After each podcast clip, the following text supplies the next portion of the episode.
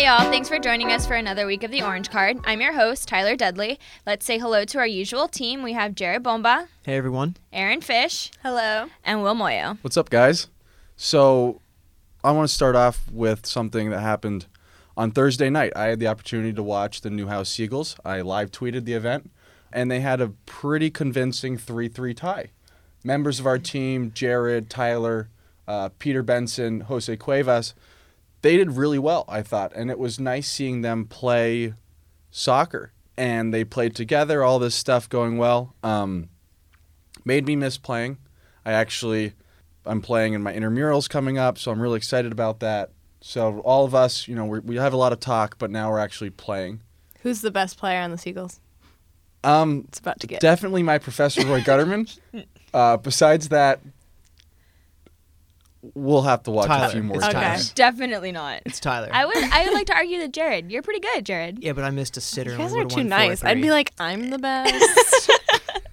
Look, Erin, just because you're not on our team doesn't mean you can't be our best player. true, true. All right, I like that. Well, let's start this week off. So, this week was a little rough for both Orange soccer teams, both men and women. We'll be discussing what went wrong with that. The U.S. men's national team, they announced their roster for their upcoming World Cup qualifying match against Panama. Uh, we're going to wrap up the top 10 things in world soccer, and then we'll take you into stoppage time, where our guest Jared Bomba will look at the soccer's reflection on the world's biggest issues. So let's start with the men. They had a 2 0 win at Colgate, uh, which stopped their three game losing streak. All that was good about that game was completely undone because they struggled against Pittsburgh, which I don't think we expected. They lost 2 to 1 against Pittsburgh, and that gave Pittsburgh their first win in the ACC ever. I mean, they've only been part of the ACC since what, 2013? But that was their first win in the ACC conference. This was also Pitt's first win against a conference opponent since their Big East win against Seton Hall in 2011. And it was Pitt's first win against a ranked opponent since 2008. What does this mean for the men's team? it's a problem. Watching them play this week, it's ever apparent to me that there are quality players on this team. Individually, you break them down, and they're typically much better than the person that they're facing off with in their one on one battles. So it's a little bit bizarre that they are not getting the results they want right now. And so, while on one hand, their failure to get results makes me think that this is a huge problem, even in these losses, there are moments of individual brilliance that kind of make me think while the things aren't good right now, they can get better and they can get back to where they want to be with the results they want. I think part of the problem is that we are looking at this team based on last year. We talked about earlier what rankings mean when they come out at the beginning of the season, and that's just based on last year. And when you have such a good season from last year and it carries over into this year and it they're not producing what they did last year, it causes people to think, oh, oh, this is bad, this is really bad. But it's the ACC, and anything can happen. You know, Erin has a good point there. Syracuse for they dropped 10, 10 places from last week. They're going to drop out of the the NCAA top 25. And that is a complete correct thing because they do not deserve to be in the top 25 after a loss to Pittsburgh. And we're going to speak in a few moments about upcoming games, but they're going to have to do a lot of changes on the field if they're going to want to get back in those rankings. So they dropped in the rankings. They're after this loss against Pitt, they're gonna drop out of the rankings altogether. Do you guys think that that ruins SU's chances to kind of move forward? Well, no. Certainly they're not where they want to be right now. But last year, Virginia Tech got an at large bid of the NCAA tournament, and they went 3 4 and 2 in conference. Nine teams went to the NCAA tournament from the ACC last year, and obviously eight of those were at large bids, as there's only one automatic bid. So, in terms of their longer term goals, it's not all over just yet, but at some point you just need to start winning games. That's the only thing you can control, and they aren't taking care of business right now. What's the goal? What's the ultimate goal for any college soccer team? Win a national championship. Well, yes, but make it to the NCAA tournament. Right. You got to do that first. The ACC sends all 12 teams to the tournament So really, if if you win the tournament, you're in. But what the problem is right now is they're losing these games, so it makes it that much harder to get an at-large bid. If Syracuse is going to match Virginia Tech's last year, they're going to have to win three games in conference, and their conference schedule is not easy. This is the toughest schedule. They could have got one of those wins against Pitt, and no team has lost to Pitt in the ACC. The real issue is while sure, a three, four, and two in conference record got Virginia Tech an at large bid last year, none of those conference losses were to Pitt. Mm-hmm. So not only is that a missed opportunity to get three points, in terms of your larger RPI and where you sit in terms of getting at large bids, losing to a team as bad as Pittsburgh is a double whammy. They're going to have to pull off some really big wins against big teams. And I think they've lost. We talked about at the beginning of the se- at the beginning of the season they were what ranked eighth, and then they dropped and to 21st going into this game against Pittsburgh, and now dropping out of this. I feel like they've lost games that they shouldn't have lost, and I just I don't understand. So like like I said, they started off really well. Do you think that their performance against the Colgate game kind of created this sort of illusion for them, or do you think that they played well? I think they played well. Last, you know, Monday, an away game, we touched upon last episode that we needed to see Syracuse score in the first 15 minutes. Hugo Delhommelle has a chance, left side free kick, puts the ball far right hand corner, get that early goal. And from there, a lot more movement in the midfield was nice. Um, the players kind of they clicked, and watching that game really showed me that they have a chance. They are a good team when they play together as a unit. But Colgate is not an ACC type opponent. They're not as good as the teams that they will see in the ACC. it was good to see them perform well and score a couple goals. The offense on Tuesday night did look similar to the juggernaut that we saw a couple times early in the season.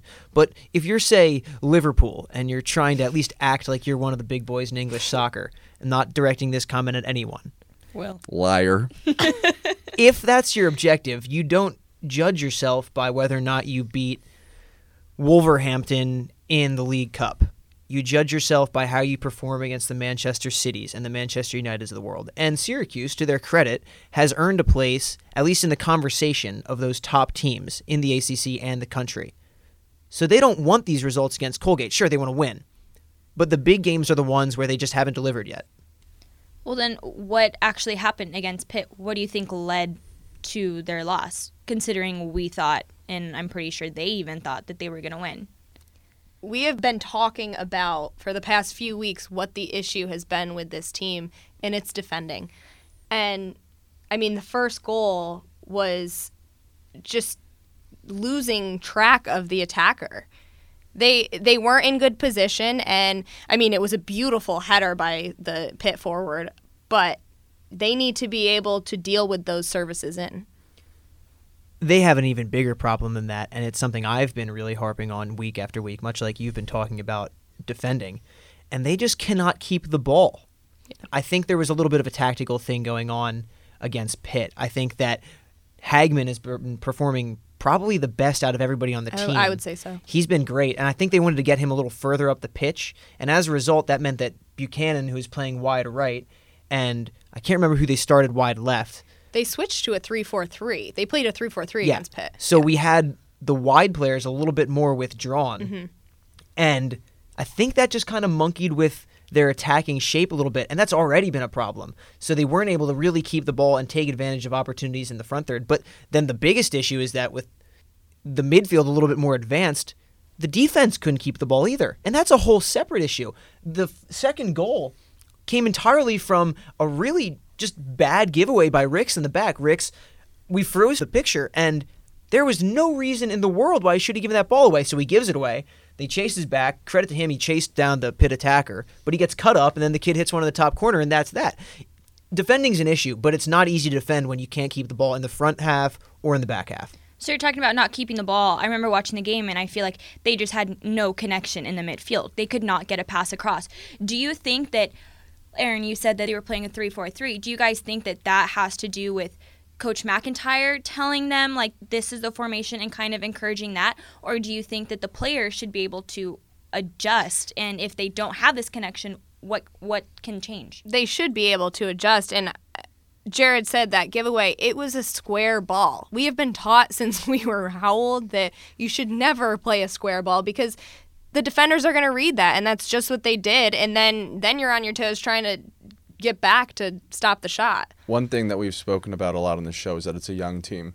Yeah. And I think that coach Ian McIntyre has tried to change things up multiple times during games, before games, to see what works. And we are now in October, and we still do not see what works for the team. And the team still is struggling to find their identity on the field, whether it's four at the back, whether it's three at the back. So I think it's on the coaching. And I know that it's difficult to see because it's a young team and we're being very judgmental. However, I don't know how easy it is for a player to adapt if one half you're playing this way, one half you're playing this way, if there isn't the on field chemistry. So do we consider this a rebuilding year? No. You watch the game and you see so much talent out there. I can think of a couple times where Tajon Buchanan just turned a guy once, twice, and then I don't know, poof, something goes up in smoke and he's a little flustered and his shot goes 20 feet over the bar. All I'm saying is when you have this much talent and you've had performances to the quality that they have had earlier in the season, you have to think that if we can put this lightning in a bottle when it matters most, they can get the job done. There are a lot of new faces, sure, but I think that there's too much talent to say, you know, we're just going to accept less than, you know, an NCAA tournament appearance this year. With this being my fourth year watching Syracuse, as a fan, I don't know if you can call this a rebuilding year, especially if it wasn't called a rebuilding year at the start. I think Coach McIntyre looked at the eighth ranking and said, This is the team we could be at this level. However, that cannot be an excuse. You know, at the end of the season, let's say they get knocked out of the ACC tournament and then subsequently don't make the NCAA's. I don't think coach would go and say, "Oh, I considered this a rebuilding year the whole time," because that not only looks bad on himself and the coaching staff, but it looks bad on the players. So, having said that, do you guys see them beating any ACC teams now? Yeah. I mean, you can't count anybody out in the ACC. Coach McIntyre actually said every game in the ACC is a doozy. On any given day, anybody can beat anybody, so I would not count them out. I think that's fair. You're right. Anybody can beat anybody. But right now, can I see them beating anybody? No. They're not going to face a team worse than Pitt. And while Syracuse struggled, it's not like this was the best performance that Pitt has ever made. I came in assuming that Pitt was bad, which, you know, biases me from the start, but Pitt was bad. How many times did Pitt just pass the ball to Syracuse? It was terrible. It was it was both defenses were just willing to give the ball to the other team's offense. It was disastrous. So it's not like Pitt played the game of their lives. Okay, but did Syracuse come in underestimating them? Like you just said, going in, you thought Pitt was going to be bad. Was Syracuse thinking the same thing?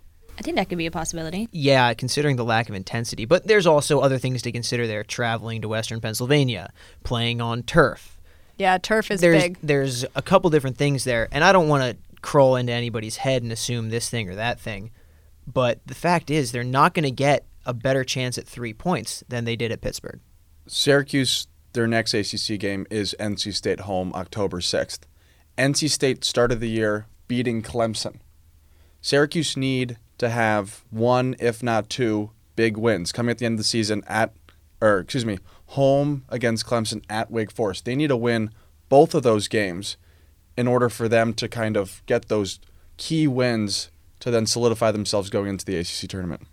Well, I think going into they play Akron on Tuesday and Akron's a pretty good team, so I think going into that they could potentially gain some confidence from that game, especially coming off of this loss considering like we've all said. Like we thought Pitt was going to be really bad. Now, as far as the women go, they only had one game this week, and sadly, it was against uh, the University of North Carolina, who's ranked number five. Orange lost seven to zero. That's that was pretty bad. They conceded as many goals against UNC than they had in the rest of the regular season play this year alone. Now, the women, we've been talking about defense. The women have looked defensively pretty solid so far. What do you guys think happened in that game? Was it poor defense? I mean, yes, but they're also playing a top notch team like UNC, and they have not been challenged with those kind of services all year. Most of the goals came off of services into the box, and Syracuse just couldn't handle it. Courtney Brosnan made 11 saves, and she gave up five goals. 11 saves in any game is It's good, yeah. is amazing. And she only played 61 minutes after letting in five that goals. just shows the pressure that was put on this girl. right. It's disappointing though. Talking about the Clemson game, which is the last game they played, there was all this service into the box. I watched the game, and between throw-ins and set pieces, they probably dealt with 40 balls into the box, and they conceded zero goals. I don't know exactly what you attribute it to. I don't know that the balls into the box from UNC were any more intense. But who was at the end of those balls? Who was who was putting a head on And that? that's fair. That's the difference. But at some point, seven and zero on let's call it an equal amount of service. I think that UNC probably had less service actually. For the difference to be seven goals, it means that there is an issue with the marking. That is what that means. It doesn't matter who's on the end of those balls because I don't think that seven Clemson players had a chance to shoot, much less score. My first game in high school as a freshman varsity goalie, I conceded four goals in 25 minutes. And I was absolutely devastated. and I will never forget that. And Sorry. fortunately for Courtney Brosnan, you know, she conceded five goals. She made 11 saves. She should be very proud of herself after her performance. Watching some highlights, highlights might not be the right word. Maybe it should be Low lights. lowlights, but Dim lights.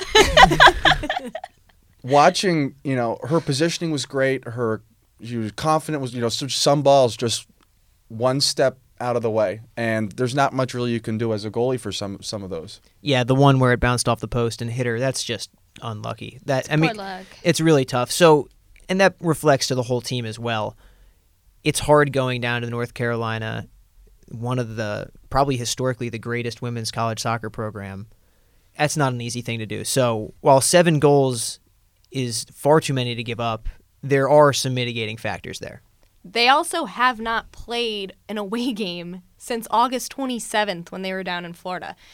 That's big to have to go travel to, like you said, a place like this.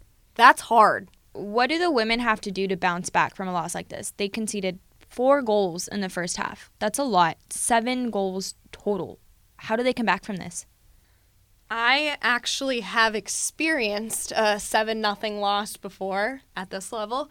I my team went down and played Florida Gulf Coast in a uh, non-conference game early in the season, my senior year at LIU Brooklyn, and we were losing three nothing in the first half. We kind of went into the second half thinking, all right, we might be able to get a goal and get something out of little this. hope. Little hope, but um, they ended up just dominating us in the second half. Even their second string came in and they were so good. So it's one of those things that you can't. It's a tough pill to swallow when you actually lose seven nothing, but you can't sit there and dwell on it. You have to move on from it. There seemed to be a bit of a pride issue. I know that while I've never taken a 7-0 defeat, I've had some losses obviously, but like everyone. But I just have to think that if I lost a game 7-0, I would be I don't know, a little bit upset, hurt, angry. It just didn't seem that way and it kind of signals a larger issue to me. Syracuse this year they came in like we have these senior leaders that are good players and we have really talented freshmen coming in. This is our year to make our mark as a contender in the ACC and then for them to I don't want to say take this lying down but not have the intensity to deal with a shellacking like this it's it seems like a cross communication. Okay, but like I said, it's a tough pill to swallow. But would you rather lose a game like this, or would you rather lose a heartbreaker in overtime when you're playing a team like this? I would absolutely prefer to have the heartbreaking loss. The heartbreaking loss is going to sting a lot worse for about an hour and a half. And then you're going to walk off the field knowing that you just took the number five Tar Heels to the wire and they needed some late game heroics to beat you. That's fine. But if you get smacked 7 0, that might not hurt quite the way that a 2 1 overtime loss would hurt. But That 7-0 loss, it follows you into the shower, and then it follows you onto the bus. And then it follows you into the shower the next morning. And then it follows you to class on Monday. And then it probably follows you into the newspaper. And then suddenly it's it's a it's just that that is a much longer term hurt, and it's a pride thing. It hurts your pride okay, okay, more than it hurts No, your feelings. You're wrong. You're wrong. two to one. Losing two to one. Losing by one goal is much worse than losing by seven goals. Because then you have that feeling in the shower, on the bus, where you're like, I was that close to beating UNC. I I completely disagree. Not only because oh seven zero God. is seven, and two minus one is one. Not only because you know math, Oh, I'm glad you know how to do math, Jared. but I just think we have a philosophical difference about this because I would much rather take the brief, stinging pain That's of a not brief. two-one loss. I'm sorry if that is So, not Jared, a brief pain. Jared, you said it follows. It basically follows you. Do you think? So, do you think that ride home was pretty difficult for them? They they just lost 7-0. Will, Waiting patiently. I don't Will. want to hear Jared talk right now.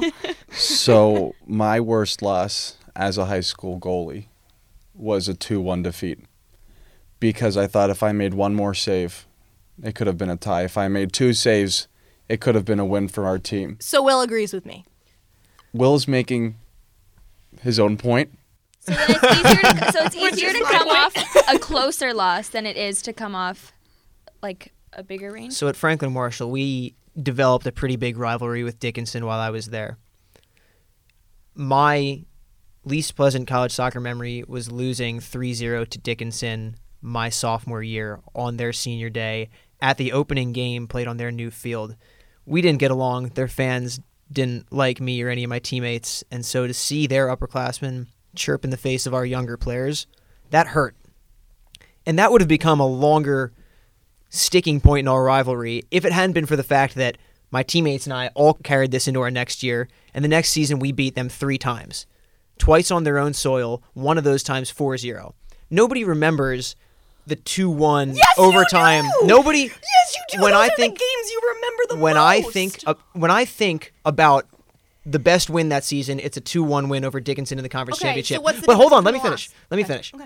Right, You're just gonna But keep talking. when. I'm thinking about why we took the upper hand in that rivalry, winning a tight conference championship game in overtime was obviously huge. But knowing that we took them to task and whomped them 4-0, that was the chest bump moment like we're better than you and we know it. And sure, winning a conference championship in overtime, one of the greatest memories I have. But when it comes to a rivalry, I imagine it hurts them way worse knowing that we smacked them 4-0 than us beating them in overtime in the conference championship. okay, this is how I'm going to settle this. I'm going to say yes, we have differing opinions on this, but they're different emotions that you feel. When you get when you have a loss like this, you have you feel angry. And when you have a loss that's close, it's it's heartbreak. And it's it depends on what you think feels worse. I think heartbreak feels worse than anger. A 2 1 loss says something about you in a 30 second spell. A 7 0 loss says something about you over months, years. Mm, I disagree. Well, so last that's really hard. so last week we were talking about them being able to compete in the conference. Going off of this 7-0 loss again, how badly do you think this sets them back? I don't because I think it was just a bad day against a really good team. Do you think at one point they were kind of just like, you know what, like they're down at the half. Do you think at one point they were kind of just like, you know what, like we're just going to try our hardest to do whatever we can and if we lose, we lose because they're ranked number 5 in the conference? Syracuse had they had eight shots on target. It's not like they didn't have any chances. UNC registered 26 shots, 18 of them on target, forcing Courtney God, Brosnan to make 11 saves. And I'm going to keep saying this because 11 saves in 90, or excuse me, not even 90 minutes, in 62 minutes is unbelievable. It could have been 11 0. It could have been technically 18 to 0. Could have been way worse. referring back to the any given Sunday thing, I think that there is enough talent on Syracuse's roster for them to get results going forward. But going back, this 7 0 loss sticks with you. That's a confidence thing. If they can go into the next game with confidence, kudos to them. And they should because there's quality in their side. But that 7 0 loss, that doesn't just leave your psyche. There's going to be some sort of band aid that needs to be ripped off if they're going to have the confidence to play well in their next game. It is noteworthy as well that their opponent, the Pittsburgh Panthers, just got off a 7 0 loss themselves. So there we're going to have two teams Thursday night Coming that off are a 7 0 loss. correct, and they're going to have to figure out how, first of all, to get a goal, but also how they can move forward as a team in a difficult ACC schedule. Yeah, it's who is going to bounce back. Well, it's certainly been an interesting week. I know there was a little bit of arguing, but it's okay, guys. It's okay. You can we can agree to disagree Yes. on this one. I think we're gonna have to. Erin, I'll forgive you like next Sunday. Okay. Well, so for Syracuse soccer, that's all the time we have for today. After the break, we're gonna take a look at the men's national team and a bunch of other stuff that happened in U.S. soccer.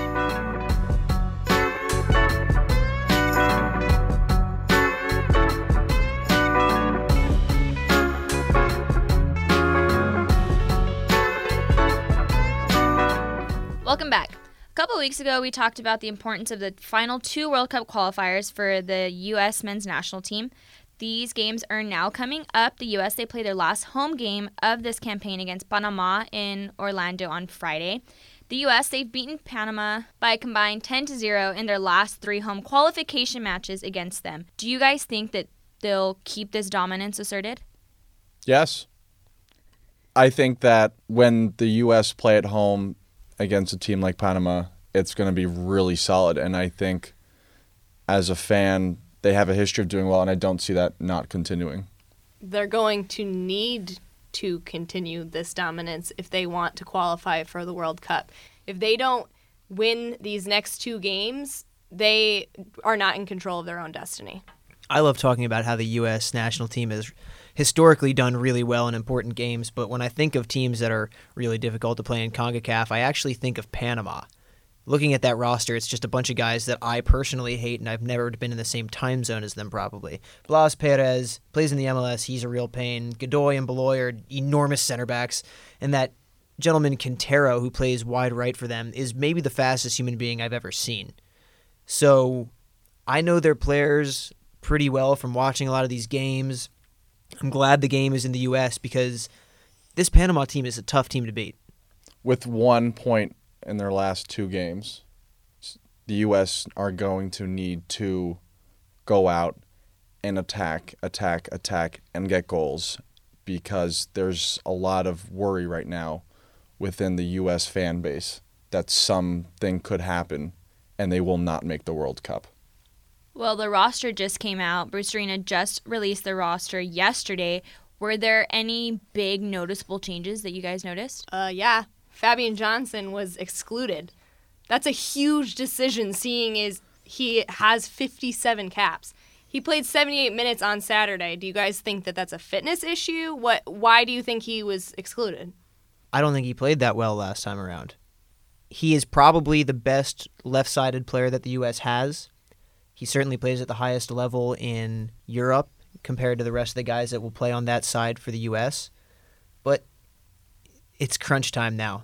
And I think that Bruce Arena's just like, you know what? If I can't count on you, you're not going to make the lineup. Okay, but will they want him for Russia if they do qualify?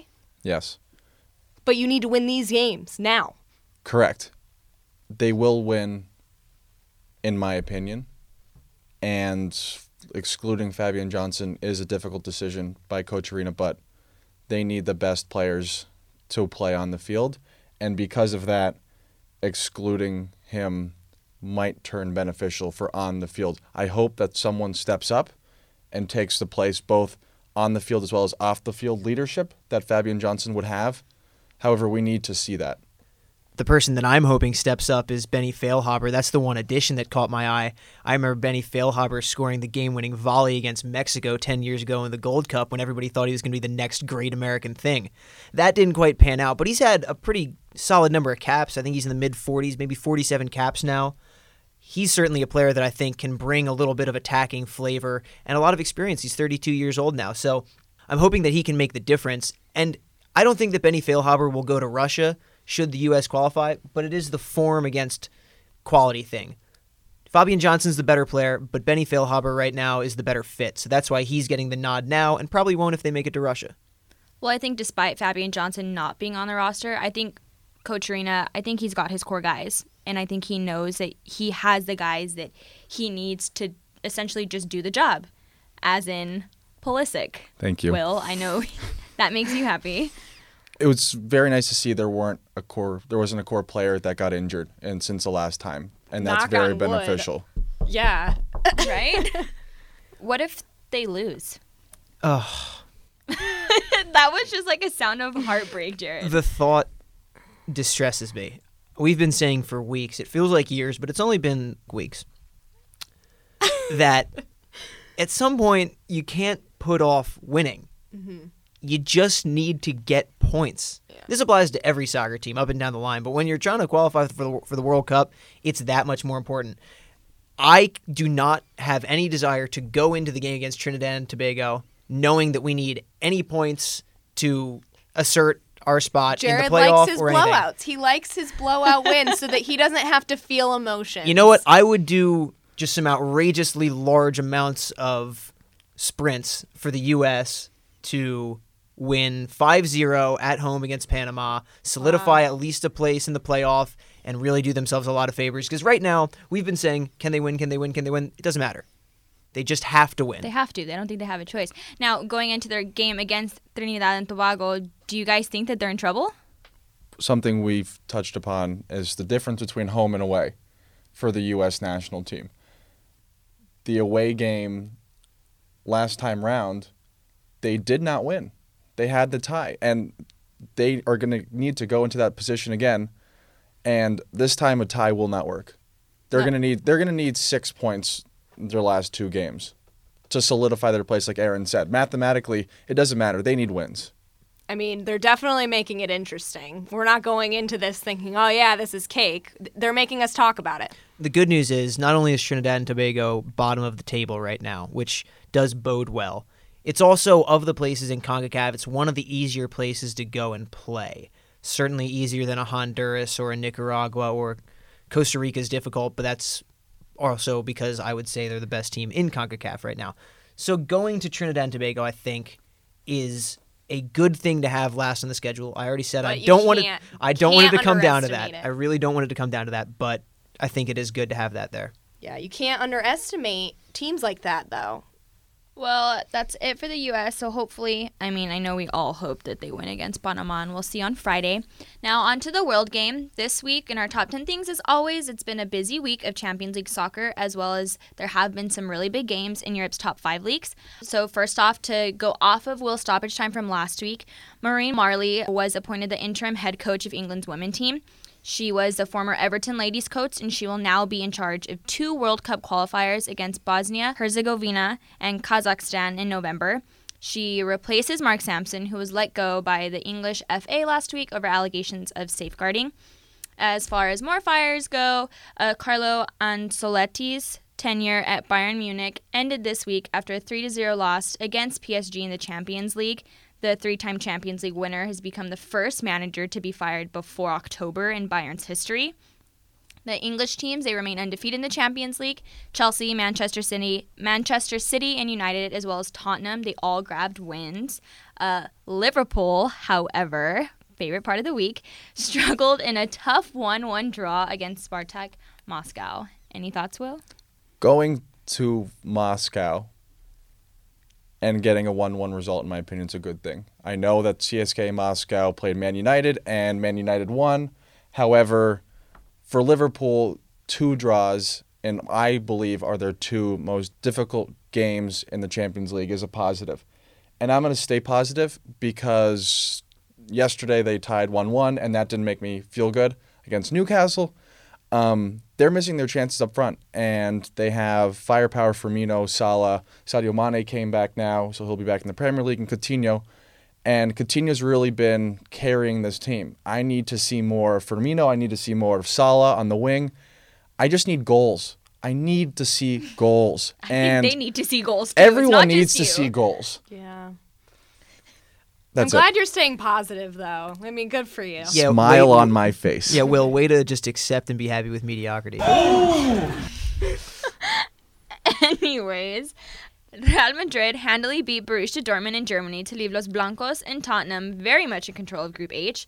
Uh, Dortmund will try to bounce back against group underdogs Apoel Nicosia, while Madrid and Tottenham will clash in Madrid for the top spot of the group. Madrid's Spanish rivals Barcelona, they managed a 1-0 win against Portugal's Sporting CP. The Lisbon club, they still remain second in Group D despite not causing the Spaniards very many problems.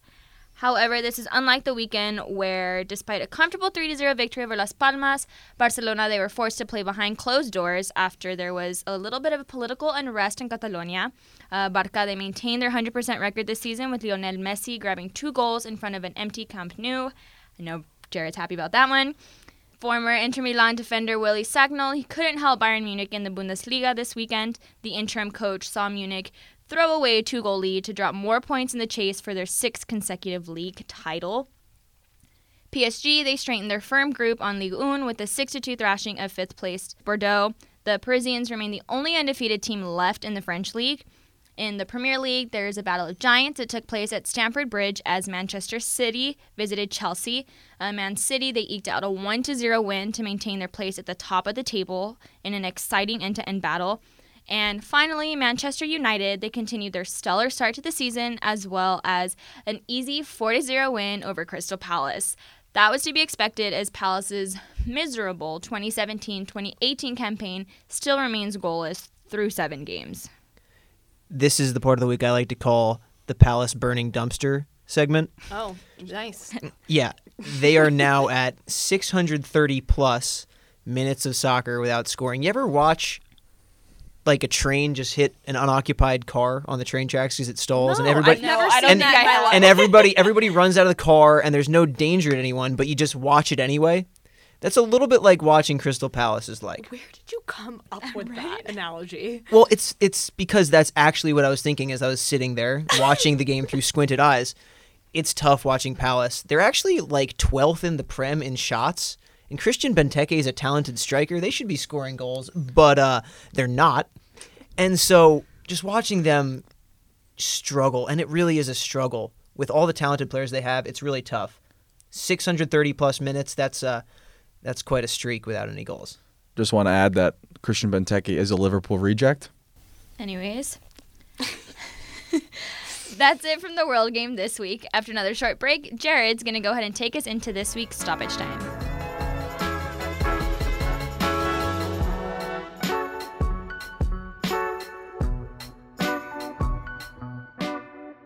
Somebody with a significantly higher IQ than myself once said that art imitates life. I think it was Oscar Wilde. So, yeah, somebody a lot more intelligent than me.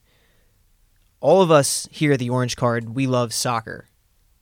For a similar reason. It rewards preparation and execution, and it mimics the uncertainties and gray areas and doubts and tribulations of real life.